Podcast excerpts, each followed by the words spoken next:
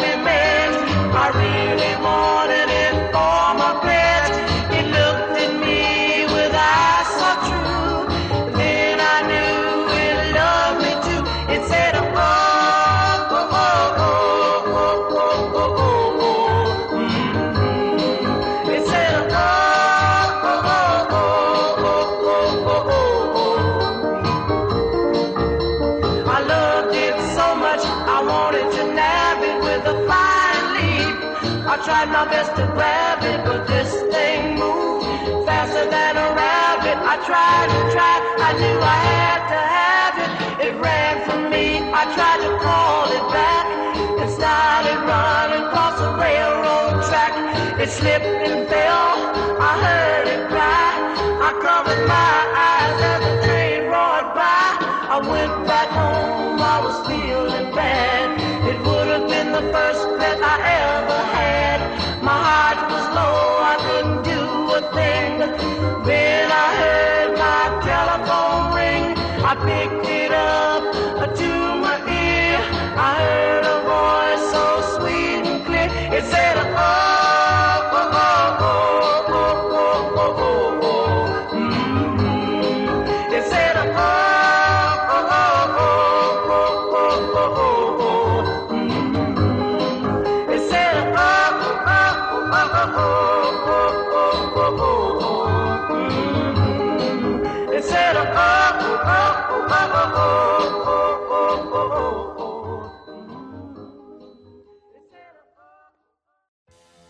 You were the queen of the floor, and I loved you so much.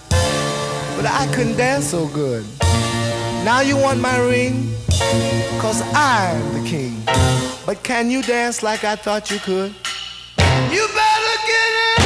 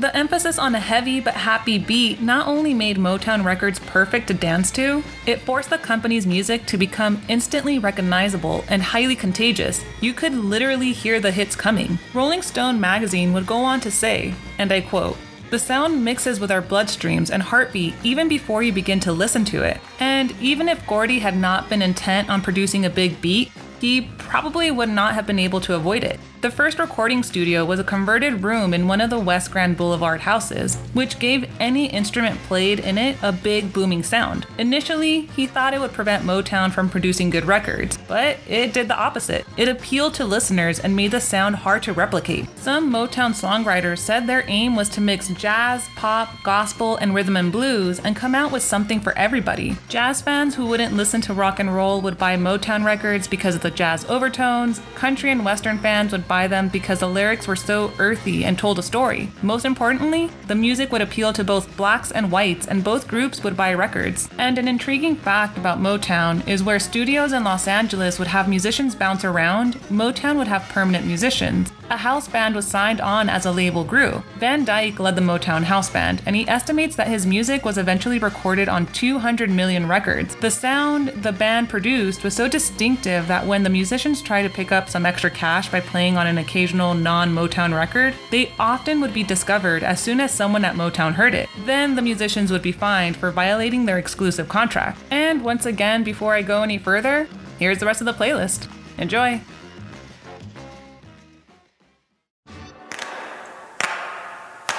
I've got the rhythm all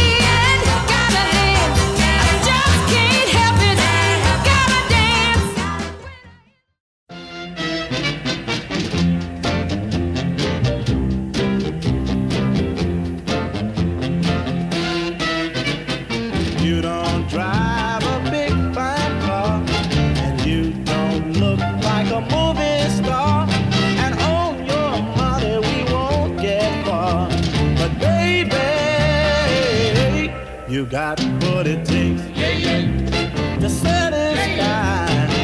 You got what it takes to set my soul on fire.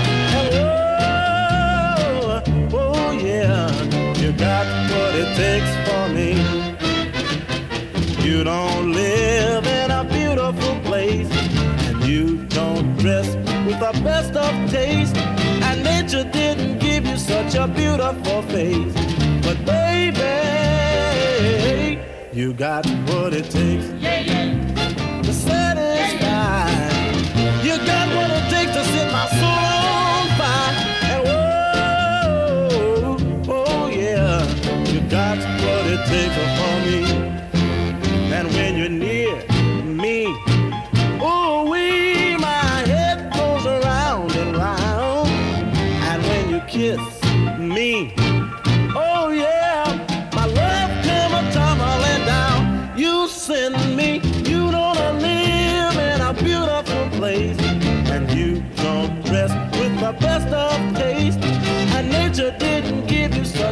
Beautiful face, but baby, you got what it takes to satisfy. You got what it takes to set my soul on fire. And oh, oh yeah, you got what it takes for me. And when you're near me, oh, we, my head goes around and round. And when you kiss me, oh yeah, my love come a tumbling down. You send me, you don't live in a beautiful place, and you don't dress with the best of taste. And nature didn't give you such a beautiful face, but baby, you got what it takes to satisfy. You got what it takes to set my soul yeah, you got what it takes for me. Oh yeah, you got what it takes for me. Mm, you got what it takes for me. Don't need no fine clothes, but you got what it takes for me.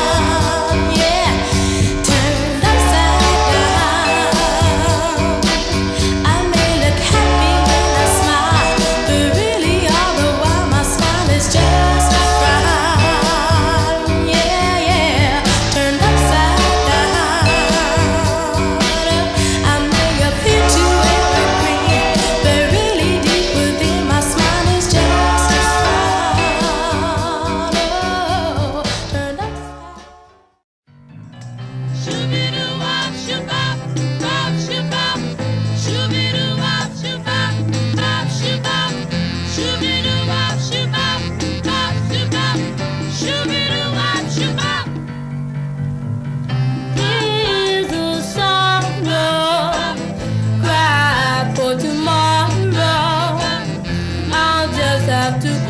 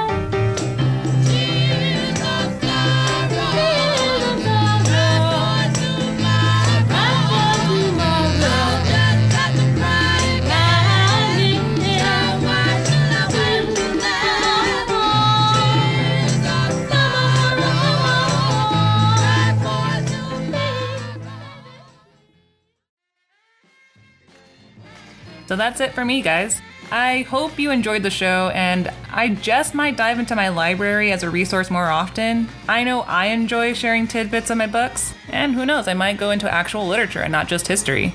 And I know I say this every week, but I am sure incredibly grateful to have you guys at the shack. I really wouldn't be able to do it without you guys. It's what keeps me going. So thank you. And until next episode, I am your host, the one, the only Napalm Nanny. Stay safe out there, you nerds.